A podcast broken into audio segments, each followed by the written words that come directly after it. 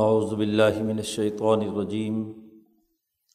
بسم اللہ الرحمن الرحیم وَإِن كُنتُم فِي رَيْبٍ مِّمَّا نَزَّلْنَا عَلَىٰ عَبْدِنَا فَأْتُوا بِسُورَةٍ مِّن مِّثْلِهِ وَادْعُوا شُهَدَاءَكُم مِّن دُونِ اللَّهِ إِن كُنتُم صَادِقِينَ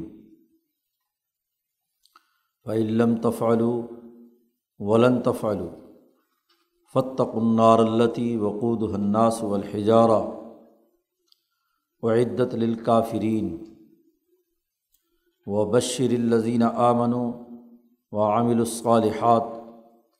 أَنَّ لَهُمْ جَنَّاتٍ تَجْرِي مِن تَحْتِهَا الْأَنْهَارُ كُلَّمَا رُزِقُوا مِنْهَا مِنْ ثَمَرَةٍ رِّزْقًا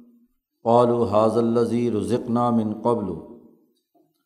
وَأُتُوبِهِ مُتَشَابِهَةٌ وَلَهُمْ فِيهَا أَزْوَاجٌ مُطَهَّرَةٌ وَهُمْ فِيهَا خَالِدُونَ۔ اس رکوع سے اس پر دلائل چل رہے ہیں کہ یہ کتاب جو حق کے ساتھ نافذ العمل ہوئی ہے، اس کے نفاذ میں اور اس کے مضامین میں کوئی شک و شبہ نہیں ہے۔ یہ کلام الہی اللہ کی جانب سے آیا ہے اور اس کے مطالب اور مفاہیم اور اس کے قوانین اور ضوابط بلا شک و شبہ انسانیت کی ترقی اور کامیابی کے ہیں۔ اسی لیے شروع میں اس حقیقت کا اعلان کیا گیا تھا کہ ذالک الکتاب لا ریب فیہ۔ حضرت شیخ الہند رحمۃ اللہ علیہ فرماتے ہیں شک کے دو دائرے ہو سکتے ہیں، ایک تو یہ کہ کیا واقعی شہنشاہ مطلق اللہ تبارک و تعالیٰ کی طرف سے یہ نافذ ہوئی ہے، واقعی حکومت نے یہ قانون بنا دیا ہے۔ جو آدمی یہ دعویٰ کر رہا ہو کہ یہ حکومت کا قانون ہے تو پہلے یہ پڑتال کی جاتی ہے کہ واقعتاً اس کا نفاذ بھی ہوا ہے یا ایسے ہی اپنی طرف سے کوئی آدمی بات کر رہا ہے، اور دوسرا معاملہ یہ ہوتا ہے کہ نفاذ تو صحیح ہو گیا، یہ تو پتہ چل گیا کہ حکومت وقت نے یہ قانون جاری کیا ہے، لیکن اس قانون پر آپ کو اعتراض ہے، آپ کو وہ سمجھ میں نہیں آ رہا، اور سمجھ میں نہ آنے کی وجہ سے آپ کہہ رہے ہیں کہ یہ تو قانون کوئی صحیح نہیں بنایا گیا، اس میں تو کیا ہے، شک ہے، خرابی ہے، اس پر بہت گفتگو ہو سکتی ہے، یہ حکومت وقت کا جاری کردہ قانون مناسب نہیں ہے، درست نہیں ہے، مشکوک ہے، وغیرہ وغیرہ۔ دوسرا پہلو جن پر نافذ العمل کیا گیا ہے ان کے حوالے سے ہوتا ہے کہ وہ اس پر اعتراض کرتے ہیں کہ یہ قانون درست نہیں ہے۔ تو اس آیت مبارکہ سے اس کا جواب دیا جا رہا ہے۔ اب تک اس کے نفاذ کی حقیقت بیان کر دی گئی کہ نافذ العمل ہے اور قطعی طور پر ہے، اور اس کے نتائج بھی بیان کر دیے کہ ان ہدایات پر جنہوں نے عمل کیا وہ کامیاب ہوئے، فلاح اور بقا انہیں حاصل ہوئی۔ جنہوں نے انکار کیا وہ ناکام ہوئے، جنہوں نے منافقت اختیار کی وہ عذاب میں مبتلا ہے۔ تو قرآن حکیم کہتا ہے ان کنتم فی ریب مما نزلنا علی عبدنا، اگر تم شک میں ہو اس کلام کے بارے میں جو ہم نے اپنے بندے پر نازل کیا ہے، نزلنا علی عبدنا، یہ جو قانون ہم نے منظور کیا ہے۔ امام شاہ ولی اللہ دہلوی رحمۃ اللہ علیہ نے حجت اللہ البالغہ میں یہ بات واضح کی ہے کہ مالا اعلیٰ کا اجماع ہی بنیادی قانون طے کرتا ہے۔ مالا اعلیٰ میں موجود تمام قوتیں، وہاں کی مقدس پارلیمنٹ، کائنات کے لیے اور بالخصوص انسانیت کے لیے قوانین جاری کرتی ہے۔ تو یہ مقدس پارلیمنٹ کا جاری کردہ قانون ہے، اجماع ہے مالا اعلیٰ کے تمام قوتوں کا۔ ملائے اعلیٰ میں اگر اختلاف بھی ہوتا ہے تو اللہ تبارک و تعالیٰ اس پر اپنی رولنگ جاری کر کے اس کو اختلاف کو ختم کر کے ایک حکم نامہ جاری کر دیتے ہیں۔ یہ کلام تو وہ ہے جو پوری کائنات کے تمام قوتوں کے مراکز ملائے اعلیٰ میں متعین ہوا ہے، اور وہاں ایک اجتماعی قانون ہمارے بندے پر جو اس ملائے اعلیٰ کے اس دنیا میں نمائندے ہیں، اللہ کے بندے ہیں، عبد ہیں، اللہ کے ساتھ تعلق اور روابط میں اس کے تمام احکامات کی من و عن پیروی کرنے والے ہیں، ہم نے یہ کلام ان پر نازل کیا ہے۔ تو اس اجماعی قانون پر اگر آپ کو کوئی شک ہے اور آپ یہ سمجھتے ہیں کہ یہ قانون کوئی مناسب نہیں ہے، یہ بات درست نہیں ہے، تو یہ گھوڑا اور یہ میدان فَأْتُوا بِسُورَةٍ مِّن مِّثْلِهِ، تو اس قانون کی طرح کا کوئی قانون تو لے کر آؤ، تم ایسا کلام لے کر آؤ۔ کئی پہلو ہوتے ہیں کسی بھی قانون کے نفاذ کے، ایک اس کی آئینی اور دستوری قانونی نوعیت، بالخصوص الفاظ کا انتخاب۔ قانون جتنا جامع ہوتا ہے، جتنا بہت ساری چیزوں کا احاطہ کر رہا ہوتا ہے اور دو ٹوک اور قطعی ہوتا ہے، جو الفاظ ایسی چیزوں پر دلالت کرتے ہوں وہ آئینی اور دستوری حیثیت میں ممتاز ہوتے ہیں۔ دنیا کے تمام دساتیر اور قوانین میں الفاظ بہت اہمیت رکھتے ہیں، الفاظ ہی کی تشریحات کی جاتی ہیں، حتیٰ کہ فل سٹاپ اور کامہ بھی بڑی اہمیت رکھتا ہے کہ کہاں کس جگہ پر بات ختم ہو کر نئی بات شروع ہو رہی ہے، کہاں قانون کی حتمی شکل کیا ہے۔ ایک تو اس کے ظاہری الفاظ ہوتے ہیں اور ایک اس قانون کی روح ہوتی ہے کہ کن مقاصد و اہداف کے لیے وہ قانون جاری کیا گیا ہے۔ پھر اس قانون پر بائی لاز بنتے ہیں، پالیسیز بنتی ہیں، عملی نظام بنتا ہے۔ کئی سطحیں اس کے بارے میں طے ہوتی ہیں۔ دستور کی ایک دفعہ کی تشریح میں باقاعدہ ان کی نوعیت متعین کی جاتی ہے، اس کی اساس پر پالیسیاں بنائی جاتی ہیں، پھر اس کی اساس پر باقاعدہ سٹرکچر اور نظام بنتا ہے۔ ورنہ محض آئین کے اندر داخل ہو جانے سے کوئی کام از خود ہو نہیں جاتا، بہت ساری چیزیں آئین میں موجود ہوتی ہیں، لیکن اگر اس کے پروسیجر اور سسٹم طے نہ کیے جائیں تو اس پر عمل درآمد کی شکل سامنے نہیں آتی۔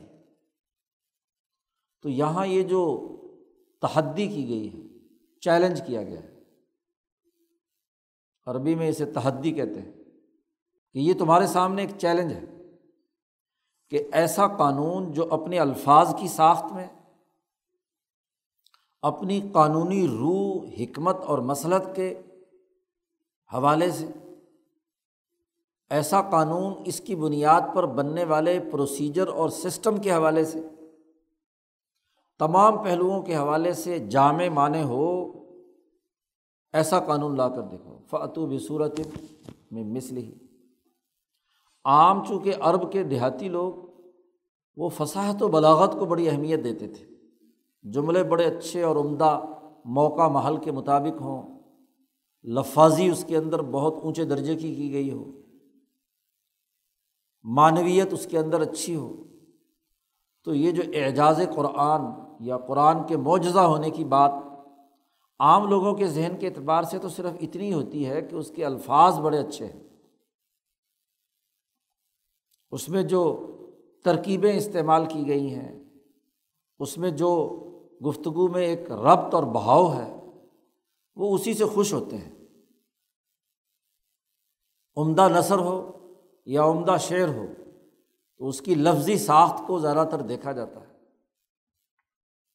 تو اس لیے یہ بات واضح ہو گئی عام لوگوں کے سامنے کہ اس جیسی صورت یعنی اس جیسا عربی کا کلام نہیں لایا جا سکتا، لیکن ظاہر ہے کہ یہ بات عربوں کے تناظر میں تو درست ہے۔ باقی دنیا کی اقوام کو جن کی زبان عربی نہیں ہے ان سے یہ مطالبہ کرنا کہ وہ ایسی عربی زبان کی دفعات لے کر آئیں، قانون لے کر آئیں، صورت لے کر آئیں، تو ان بیچاروں کو تو عربی زبان نہیں آتی، وہ ایسی صورت کیسے لا سکتے ہیں؟ تو ان سے تو تکلیف مالا یطاق، ایسی بات کا پابند بنانا کہ جس کی ان میں طاقت نہیں ہے، تو یہ چیلنج نہیں ہو سکتا۔ ان کے لیے چیلنج یہ ہے کہ وہ ایسا قانون جو اتنی جامعیت کے ساتھ انسانی زندگی کے تمام مسائل کا احاطہ کرتا ہو اور ایسا بہترین سسٹم بنانے کی اہلیت اور صلاحیت پیدا کرتا ہو، ایسا قانون لے کر آؤ۔ بھائی بات سمجھنے سمجھانے کی ہے۔ اللہ نے انسانیت کے لیے ایک جامع قانون اتارا ہے اپنے نبی پر،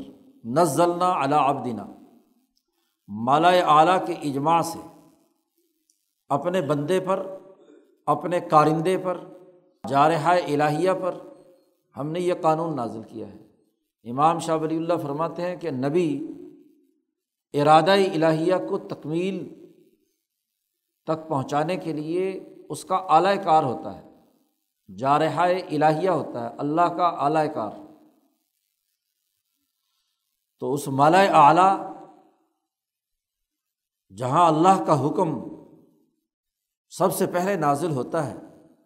وہاں سے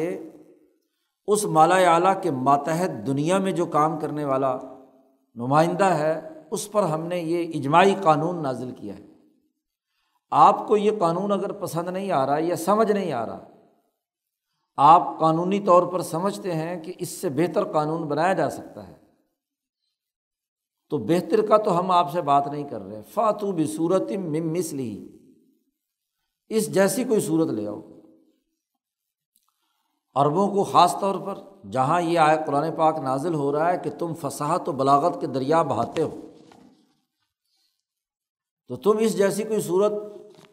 الفاظ کے اعتبار سے بھی، فصاحت و بلاغت کے اعتبار سے بھی، قانونی روح کے اعتبار سے بھی، پروسیجر اور بائی لاز بننے کے اعتبار سے بھی، اس کا عملی نظام کے اعتبار سے بھی، جتنے بھی پہلو اس قانون سے متعلق ہیں، ویسی کوئی تم صورت لے کر آؤ۔ اور پھر قرآن حکیم نے کہا وَدْعُوا شُهَدَاءَكُمْ مِن دُونِ اللَّهِ۔ اب ظاہر ہے کہ ہم نے یہ قانون ایک مقدس پارلیمنٹ میں پاس کیا ہے، مالا اعلیٰ سے ہم نے یہ نازل کیا ہے، اور اگر تم بھی قانون بنانا چاہتے ہو تو پھر تمہارے لیے بھی یہ موقع ہم دیتے ہیں کہ اللہ کے مقابلے پر جن بتوں کو، خداؤں کو، یا جن انسانوں کو، یا جس فرعون و نمرود کو، یا جس ابو جہل، عتبہ، شیبہ کو، قیصر و کسریٰ کو تم پکارتے ہو، تو اس قانون سازی میں بے شک ان کو بھی بلا لو سب کو۔ وَدْعُوا شُهَدَاءَكُمْ،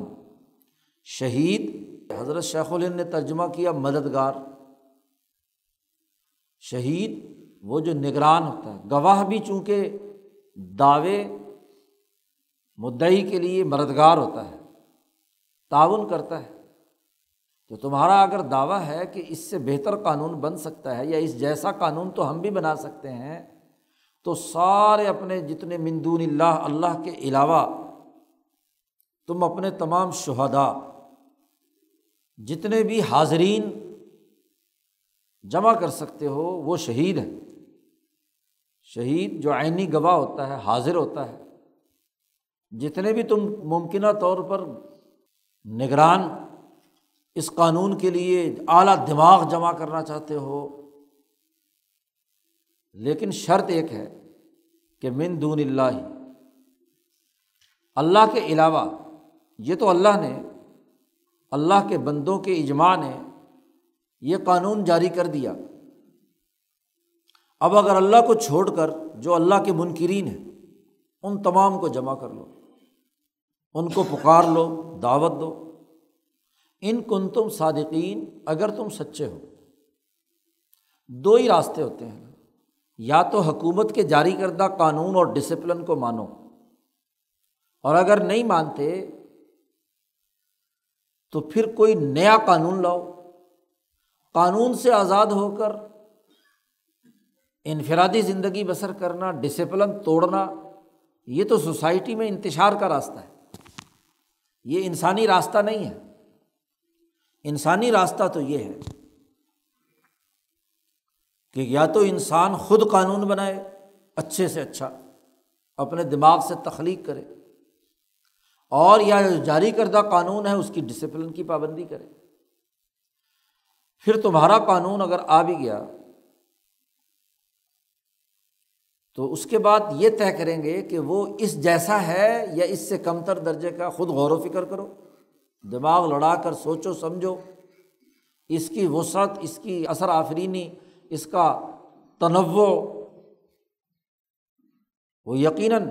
بہت اونچے درجے کی ہے۔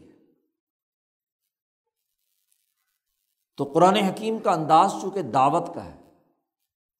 لڑائی جھگڑا مطلوب نہیں ہے، جادلہم باللتی ہی احسن، جدال ہے بھی تو عمدہ طریقے سے۔ تو قرآن نے کہا دو ممکنہ راستوں میں سے ایک راستہ اپناؤ، اس قانون کو مانو، اللہ کے احکامات کو مانو،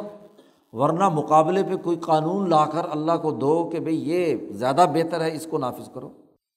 جو حکومت نہیں مانتا اس کے لیے لازمی اور ضروری ہے۔ قرآن حکیم کہتا ہے آپ اللہ کے علاوہ جتنے بھی جو اللہ کو نہیں مانتے، من دون اللہ ہیں، ان تمام کو بلا کر ایسا قانون بنانے کی کوشش کرو، تو فَإِن لَّمْ تَفْعَلُوا، اور اگر تم یہ نہ کر سکو، اور وَلَن تَفْعَلُوا، اور ہرگز ہرگز نہیں کر سکو گے، تم یہ نہ کر سکو اور حقیقت یہ ہے کہ ایسا تم نہیں کر سکتے، کیونکہ خدا کے سامنے تو ساری مخلوق اور تمام انسانوں کی تمام کوائف موجود ہیں۔ قانون سازی وہی اعلیٰ اور اونچے درجے پہ کر سکتا ہے، وہی اچھا آئین اور دستور نافذ کر سکتا ہے جس کے پاس زیادہ سے زیادہ معلومات اور ڈیٹا ہو کہ انسانی مسائل کیا ہیں، مشکلات کیا ہیں، مجموعی طور پر انسانیت کو کیا چیلنج درپیش ہے۔ زیر بحث مسئلے میں مکمل معلومات ہوں تو پھر ایسی پارلیمنٹ جو قانون اور ضابطہ بناتی ہے وہ بڑا جامع ہوتا ہے۔ ملائے اعلیٰ دراصل ایسی ہی قوتوں پر مشتمل ہے جو ہر بندے کے نامہ اعمال جو نیچے سے جا رہا ہے وہ وہاں پہنچ رہا ہے اور اللہ تبارک و تعالیٰ کے پاس پیش ہو رہا ہے، وہ اللہ کی بارگاہ ہے ملائے اعلیٰ۔ تو اللہ کے دربار میں جو معلومات آ رہی ہیں وہ تو ایک ایک ذرے کی اور ایک ایک چیز کی ہیں، اب ان تمام پہلوؤں کو سامنے رکھ کر انسانیت کے لیے قانون بنایا گیا ہے، اور تم اس لیے نہیں کر سکتے کہ تمہاری وسعت معلومات نہیں ہے، تمہارا علم بڑا محدود ہے، یہ ہے لن تفعلوا کہ تم کر نہیں سکتے۔ جتنی ناقص معلومات ہوں گی اسی کے مطابق قانون بناؤ گے۔ اب کسی کو علم نجوم کے اعتبار سے معلومات ہے تو وہ ستاروں کی تاثیرات کی اساس پر انسانوں کے لیے بہتر سے بہتر قانون بنائے گا کہ فلانا ستارہ طلوع ہو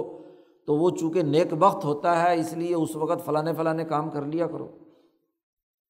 فلانا ستارہ طلوع ہو تو وہ بدبخت ہے تو اس کے وقت یہ کام نہ کیا کرو، نکاح شادی بیاہ نہ کیا کرو۔ اور جس آدمی کے پاس کوئی مادی یا سائنسی علوم ہیں، خواص معلوم ہو گئے کہ فلانا مادہ جو ہے وہ یہ اثر رکھتا ہے انسانیت کے لیے، ایٹم پھٹ جائے تو انسانیت کی تباہی بربادی کا ذریعہ بنتا ہے، بارود برسے تو انسانوں کو نقصان پہنچاتا ہے، تو آپ اس کے لیے قانون بنائیں گے کہ یہ بارود انسانوں میں استعمال گھروں میں نہیں رکھا جا سکتا، یہ اسلحہ گھروں میں نہیں رکھا جا سکتا، یہ ایٹمی جتنے بھی ہتھیار ہیں ان پر پابندی ہونی چاہیے، وغیرہ وغیرہ۔ جتنی آپ کے پاس مادی معلومات ہیں ان معلومات کی اساس پر یہ آپ قانون بنائیں گے، آپ کے پاس ڈیٹا اکٹھا ہوا ہوا ہے کہ ٹریفک اس طریقے سے چلتی ہے تو حادثات ہوتے ہیں، آپ قانون بنائیں گے کہ بھئی نہیں یہ ایسے ٹریفک نہیں چلنی چاہیے، ادھر چلنی چاہیے۔ تو پورے شہر کا جو مینجمنٹ کرنے والا ہے ٹریفک کا، وہ ان مقامات کو دیکھ کر قانون بنا سکتا ہے، جتنی معلومات اس کے پاس۔ ایک ڈاکٹر کے پاس انسانی جسم کے بارے میں جتنی معلومات ہیں وہ اس کے مطابق قانون بنا سکتا ہے کہ جسمانی طور پر یہ چیزیں انسانی جسم کو مضر ہیں لہٰذا لوگوں مت کھاؤ، اور یہ چیزیں جو ہیں انسانی جسم کے لیے مفید ہیں لہٰذا یہ کھاؤ، یہ دوائیاں مفید ہیں اور یہ نقصان دہ ہیں وغیرہ۔ تو انسان زیادہ سے زیادہ اپنی محدود معلومات کے مطابق قانون بنا سکتا ہے۔ ذات باری تعالیٰ وہ ہے جو ہر انسان کی، بلکہ انسانوں کے اجتماع کے جتنے بھی اجتماعی مسائل ہیں، خواہ وہ جسم کی حوالے سے ہوں، روح کے حوالے سے ہوں، عقل کے حوالے سے ہوں، شعور کے حوالے سے ہوں، انسانوں کے ساتھ دیگر اشیاء کے روابط اور تعلقات کے اعتبار سے ہوں، ان کے خواص و تاثیرات اسے مکمل طور پر اس کے سامنے معلوم ہے۔ اس لیے اس نے کہا زنا حرام ہے، نکاح حلال ہے، شراب حرام ہے اور پانی پینا، شربت پینا حلال ہے، دودھ پینا حلال ہے وغیرہ وغیرہ۔ تو جتنا معلومات کا دائرہ وسیع ہوگا اتنا ہی قانون جامع ہوگا۔ تو یہ جو لن تفعلوا کہا ہے یہ اسی بنیاد پر ہے کہ تمہاری معلومات بہت محدود ہے، اور محدود معلومات کی بنیاد پر اس جیسی صورت یا اس جیسا قانون لایا نہیں جا سکتا۔ اور جب یہ بات طے شدہ ہے کہ تم اس جیسا یا اس سے اعلیٰ قانون نہیں لا سکتے اور اس ڈسپلن کو بھی نہیں مانتے، اس قانون کو بھی نہیں مانتے، یہ قانون تو انسانوں کو دنیا کی جہنم سے نجات دلاتا ہے اور آخرت کی جہنم سے نجات دلاتا ہے۔ اس لیے جو آدمی اس ڈسپلن کو، اس سسٹم کو نہیں مانتا، اس قانون اور ضابطے کو تسلیم نہیں کرتا، تو فَاتَّقُوا النَّارَ الَّتِي وَقُودُهَا النَّاسُ وَالْحِجَارَةُ، ڈرو اس آگ سے کہ جس آگ کا ایندھن وقودها انسان ہے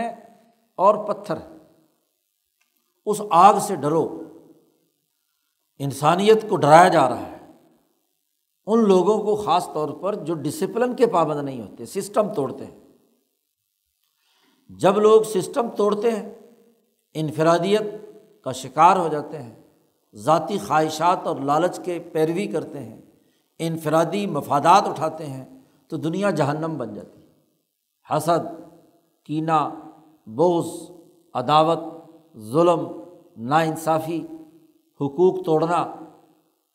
اور اللہ کے اس ڈسپلن کو نہ ماننا، یہ دلوں میں نفرت کی آگ بھڑکاتا ہے، حسد کی آگ بھڑکاتا ہے، بخل اور لالچ پیدا کرتا ہے۔ تو دنیا میں انسان اس کا ایندھن بنتا ہے، کیونکہ وہ اب انسان نہیں رہا۔ انسان تو وہ ہوتا ہے جو کسی معاشرے میں کسی نظام اور قانون کا پابند ہو، تو یہ تو پابند نہیں ہے۔ اور جو آدمی محض دنیا کے ایسے قوانین کہ دنیا کی چند روزہ زندگی میں تو وہ بچ رہا ہے، تو ٹھیک ہے، دنیا میں ایک حد تک اس کے اچھے اعمال کے نتیجے میں وہ دنیا میں بچا رہے گا، اس کا اچھا معاشرہ ترقی یافتہ ہو سکتا ہے۔ لیکن انسانیت یہیں پہ تو ختم نہیں ہو گئی، موت کے بعد جو انسانیت کا سفر جاری ہے، اور وہ یقیناً دنیا کے اعمال ہی کا نتیجہ ہے۔ تو دنیا میں اس نے جو بدعمالیاں کی ہیں، اللہ کا انکار کیا، اس کے عالمگیر سسٹم کو نہیں مانا، اس سسٹم میں جہاں اسے ابھی موت کے بعد جانا ہے اس کو تسلیم نہیں کرتا، آخرت کو اس کا انکار کرتا ہے کہ کوئی مرنا ورنا نہیں ہے، کوئی حساب کتاب وغیرہ نہیں ہونا۔ عجیب بات ہے کہ یہ سرمایہ دار دنیا میں تو اپنے ایک ایک پائی کا حساب رکھتا ہے، فلاں نے مزدور سے اتنے پیسے کاٹنے، ہاں جی فلاں نے کاشتکار پر اتنا جرمانہ لگانا ہے، کیونکہ جی اس نے کام نہیں کیا تھا۔ اس کے عملوں کی جزا و سزا کا تو پورا کھاتا بنایا ہوا ہوتا ہے، بنیے نے بھی اور جاگیردار کے منشی نے بھی، کہ فلانا وقت پر کام پر آیا تھا، نہیں آیا تھا،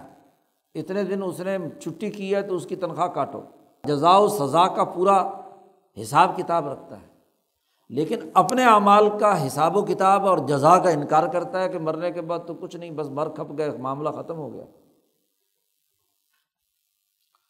تو قرآن حکیم کہتا ہے کہ انسان بھی اس کا ایندھن ہے، اور انسان کے ساتھ ساتھ ایک اور لفظ استعمال کیا قرآن حکیم نے، پتھر بھی۔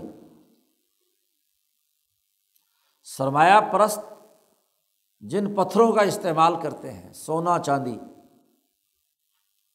قرآن حکیم نے کہا ہے نا کہ یہ جو مال انہوں نے جمع کیا ہے اسے آگ میں تپایا جائے گا، اور آگ سے تپا کر ان کے چہروں پر، ان کے پہلوؤں پر، ان کی پشتوں پر داغ لگایا جائے گا۔ یہ سونا چاندی بھی تو حقیقت میں پہاڑوں کے اندر، پتھروں کے اندر ہی تو موجود ہے۔ پتھر کی بہت ساری اقسام ہوتی ہیں، جس پتھر کے ساتھ ایسی اٹیچمنٹ ہو گئی کہ وہ پتھر کی مورتی دل میں بیٹھ گئی، چاہے وہ پتھر وہ ہو جس کی پوجا کر رہا ہے بت کی شکل میں، یا پتھر وہ ہے جو سونا اور چاندی کی محبت اس کے دل میں بیٹھ گئی، انسان کے دل میں، یا کسی اور معدنیات میں سے، پتھروں میں سے، اور اس سے نکلنے والی، آگے بننے والی چیزیں، نباتات بھی اسی سے ہیں اور حیوانات بھی اسی کی اگلی ترقی یافتہ شکل ہے۔ جس چیز سے کی بھی محبت دل میں بیٹھ گئی تو وہ وہاں باقی تو نہیں ہے، اس کی مورتی باقی رہے گی۔ کوئی بچھڑے کی پوجا کر رہا ہے، کوئی کسی جانور کی پوجا، اور کسی جانور کی، گائے کی پوجا کر رہا ہے، تو گائے تو خارج میں فنا ہو کر ختم ہو گئی، اس کی وہ جو تصویر اس کے دل کے اندر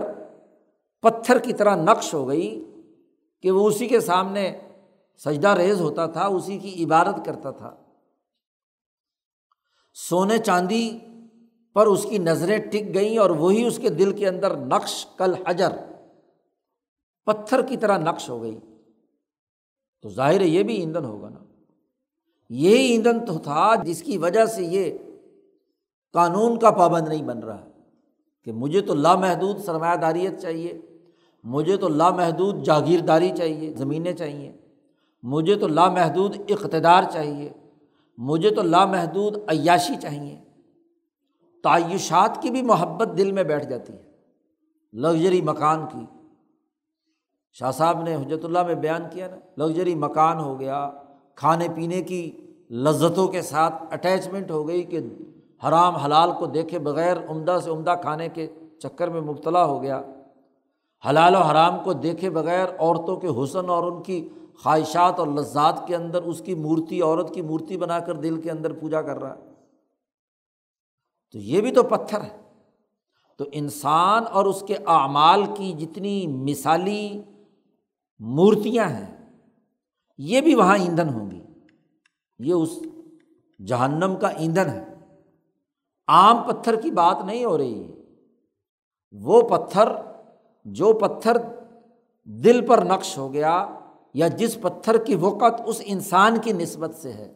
کہ اللہ کو چھوڑ کر، اللہ کے احکامات کو چھوڑ کر اس پتھر کی محبت اس کے دل میں بیٹھ گئی، تو وہ بھی اس کا ایندھن ہوگا۔ اعدت للکافرین، ہم نے یہ جہنم کفر کرنے والوں، یعنی ہمارے اس نظام حکومت اور قوانین اور ضابطوں کا انکار کرنے والوں، ڈسپلن سے باہر رہنے والوں کے لیے تیار کی ہے۔ تو قرآن حکیم نے اس سسٹم کو نہ ماننے والوں کی سزا کا اعلان کر دیا کہ تین ہی شکلیں ہیں، ایمان والی جماعت میں اور اس قانون کی پابندی اختیار کر کے کامیابی حاصل کرو، اس کو نہیں مانتے تو ممکنہ طور پر متبادل قانون لاؤ اس جیسا، اور وہ نہیں لا سکتے اور یقیناً نہیں لا سکتے تو پھر تیسری شکل تمہارے لیے جہنم کا عذاب، کیونکہ ڈسپلن کو توڑ کر رہنے کی اجازت تمہارے لیے نہیں ہے۔ کسی بھی معاشرے میں لا قانونیت قابل قبول نہیں ہے۔ جس معاشرے میں جو افراد لاقانونیت پھیلاتے ہیں ان کے لیے ایک سزا ہوتی ہے، تم بھی تو اپنے مجرموں کو سزا دیتے ہو، اس لیے کہ وہ تمہارے کافر ہوتے ہیں، تمہارے سسٹم کے کافر ہوتے ہیں، تو جو شہنشاہ مطلق کے سسٹم کا کافر ہوگا اس کے لیے بھی تو کوئی سزا ہونی چاہیے، تو اس کے لیے سزا ہے اعدت للکافرین، کافروں کے لیے وہ جہنم تیار کی گئی، آگ تیار کی گئی۔ قرآن حکیم نے ان کا تذکرہ کرنے کے بعد پھر دعوت دیتے ہوئے اگلی بات بیان فرمائی، کیونکہ ایک طرف ڈرایا تو صرف ڈراتے رہنا ہی کافی نہیں ہوتا، بلکہ جو کامیاب ہونے والے ہیں ان کا بھی تذکرہ کیا جاتا ہے کہ دیکھو جو لوگ جنہوں نے ڈسپلن کی پابندی کی، الذین آمنوا وعملوا الصالحات، جو ایمان لائے اور ایمان کے مطابق اپنا عمل کیا، خوشخبری سنا دیجیے ان لوگوں کو کہ جو بھی ڈسپلن کے پابند ہوں گے، دل کی گہرائیوں سے ایمان بالغیب اور ایمان کے تقاضے کے مطابق اس کی روح کے مطابق عمل کرنا، یہ عمل صالح کہلاتا ہے۔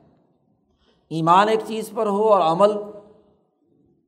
اس پر اس کی روح کے مطابق نہ ہو تو وہ عمل طالح کہلاتا ہے، برا عمل ہے۔ تو یہ عمل صالح وہ ہے جو ایمان اور نظریے کے مطابق ہو، نظریے سے متصادم ہو تو یہ تو نفاق ہے جس کا پیچھے تذکرہ آ چکا۔ تو وہ لوگ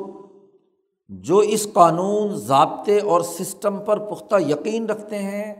اس کی فرما برداری اختیار کرتے ہیں، اس شہنشاہ مطلق کے تمام احکامات پر عمل درآمد کرنے کا عقیدہ، نظریہ اور دل سے یقین رکھتے ہیں، اور پھر وعامل الصالحات، اس کے مطابق اپنا عمل بھی کرتے ہیں۔ اور عمل میں دو چیزیں پیچھے بیان کی گئی ہیں کہ یقیمون الصلاۃ ومما رزقناہم ينفقون، نماز کا نظام قائم کرتے ہیں جس سے ڈسپلن، اجتماعیت، نظم و ضبط پیدا ہوتا ہے، سیاسی سسٹم بنانے کی اہلیت اور صلاحیت پیدا ہوتی ہے، اور دوسرا مما رزقناہم ينفقون، کہ جو ہم نے ان کو رزق دیا ہے اس کو اللہ کے راستے میں انسانیت کے فائدے کے لیے خرچ کرتے ہیں، اس پر سرمایہ پرست بن کر بیٹھ نہیں جاتے۔ تو جو ایمان لائے اور عمل صالح اختیار کیا ان کو خوشخبری دے دیجیے، کیا کہ ان لہم جنات تجری من تحتها الانہار، ان کے لیے باغات ہیں جن کے نیچے نہریں جاری ہیں۔ دنیا میں اس زندگی میں راحت اور سکون کا ایک تصور ہے، ہر انسان اس راحت و سکون کا جو ایک عمومی معیار رکھتا ہے وہ کیا ہے، کوئی بہت اچھا سا پارک ہو جس میں باغات ہوں، پھل ہوں، میوے ہوں، سبزہ ہی سبزہ ہو، اور وہاں نہروں اور اس کے آبشاروں کا ماحول ہو، خواہ کسی نسل کسی خطے کا انسان ہو، طبی طور پر اس کے ساتھ ایک محبت اور تعلق اور سکون اور راحت محسوس کرتا ہے۔ اب کسی کا باغ چھوٹا سا پارک ہو تو اس کو اس سے راحت مل جاتی جتنی کہ اس کی ذہنی پرواز ہے، کسی کا اس سے اچھا، کسی کا اس سے اچھا، اور حکمران اپنے لیے پتہ نہیں کیا کیا کچھ بناتے ہیں۔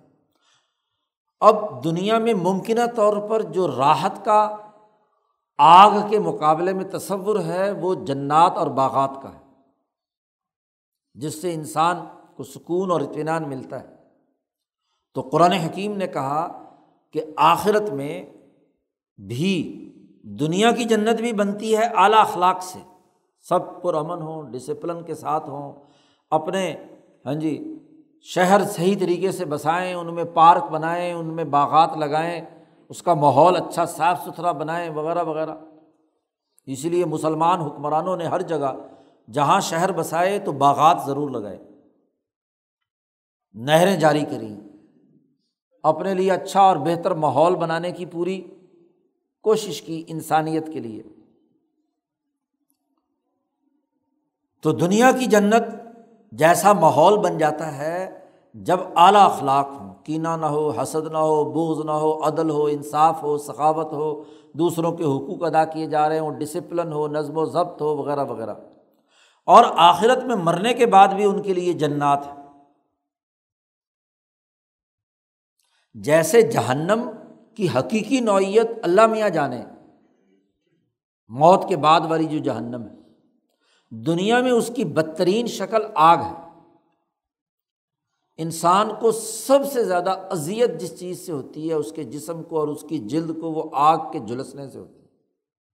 کوئی بھی دنیا کا انسان آگ میں جھلسنا پسند نہیں کرتا، ذرا سی آگ کی جھلساہٹ اس کے جسم پر آئے تو آگ لگ جاتی ہے تن بدن میں، اور اگر زیادہ مقدار میں جلد جل جائے تو موت اور حیات کی کشمکش میں مبتلا ہوتا ہے۔ اسی لیے جتنے بھی یہ جلنے والی عورتیں یا مرد جلد جل جاتی ہے وہ بیچارے نہ زندوں میں نہ مردوں میں، بڑی اذیت ناک حالت کے اندر ہوتے ہیں۔ اللہ پاک نے انسانوں کو جو ان کے ذہن کے مطابق سب سے اذیت ناک چیز تھی النار، اس کا تعارف کرایا،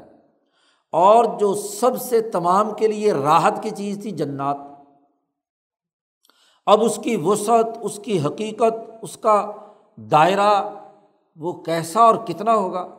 جیسے احادیث میں آیا کہ تمہاری آگ سے 70 گنا زیادہ آگ ہوگی، وہ طاقت والی جلسانے والی۔ یہ اگر ایک درجے میں مثلاً 1 ڈگری جلاتی ہے تو اس کے 70 ڈگری جلانے کا عمل ہوگا۔ ایسے ہی جو باغ تمہارا دنیا میں اگر 1% تمہیں راحت دیتا ہے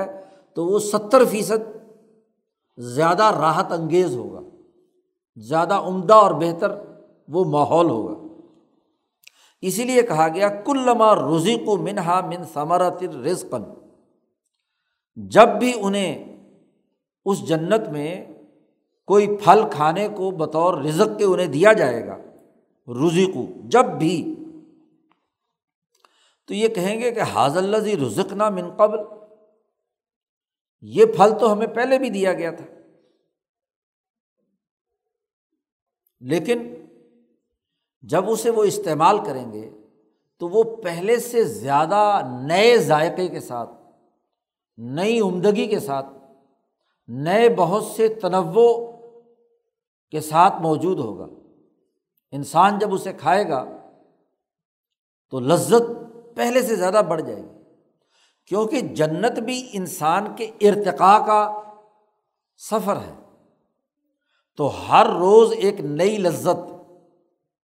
ایک ہی چیز آدمی بار بار کھاتا رہے تو ظاہر ہے کہ اکتا جاتا ہے۔ اس لیے وہ کہیں گے اتو بہی متشابہا،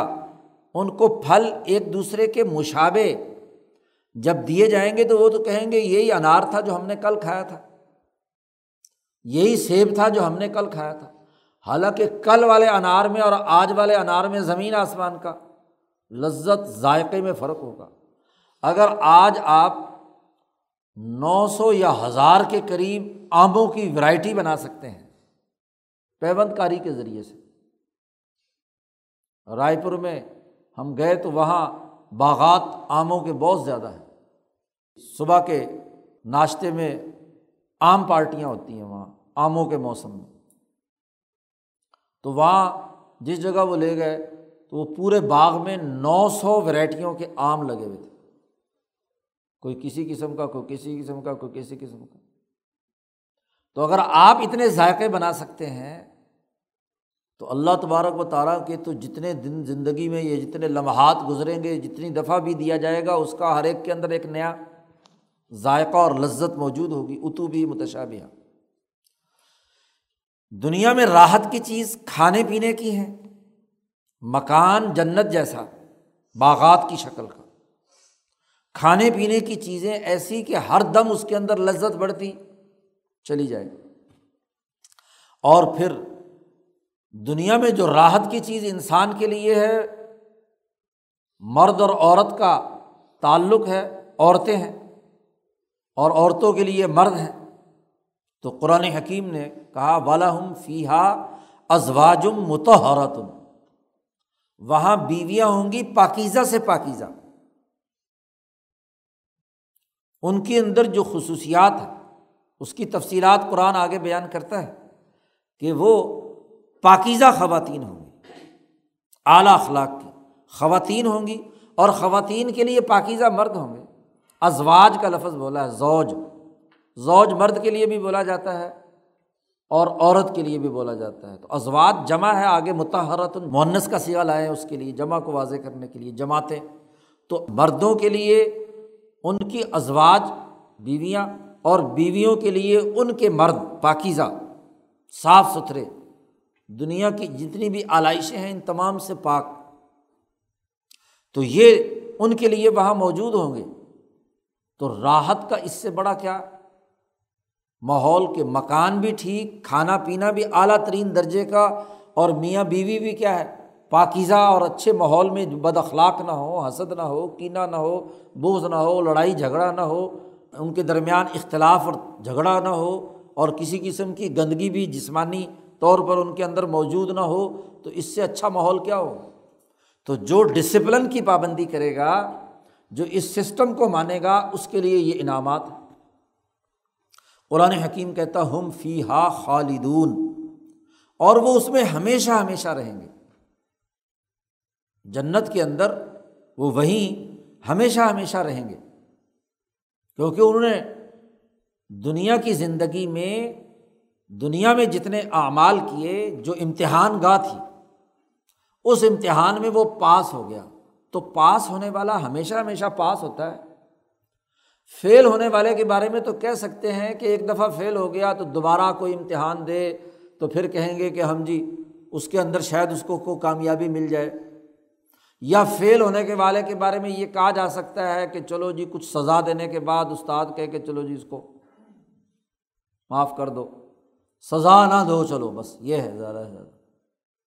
لیکن جو پاس ہو گیا تو اس کو دوبارہ فیل تو ڈکلیئر نہیں کیا جا سکتا، تو وہ اس کے اندر ہمیشہ ہمیشہ رہے گا۔ تو قرآن حکیم نے ان آیات میں یہ بات واضح کی ہے کہ جو ڈسپلن کا پابند ہے، اس قانون اور ضابطے کو ماننے والا ہے، وہ ضرور کامیاب ہے، اور جو اس کا منکر ہے اس کے سامنے چیلنج ہے کہ یا تو اس جیسا قانون، اس جیسا نظام لے کر آئے، اور اگر ایسا قانون نہیں لا سکتا تو پھر یہی شک تمہارا، یہی ڈسپلن کو توڑنا تمہارے لیے جہنم میں پہنچانے کا باعث بنے گا۔ اللہ تعالیٰ قرآن حکیم سمجھنے اور عمل کرنے کی توفیق عطا فرمائے۔ اللہم صل۔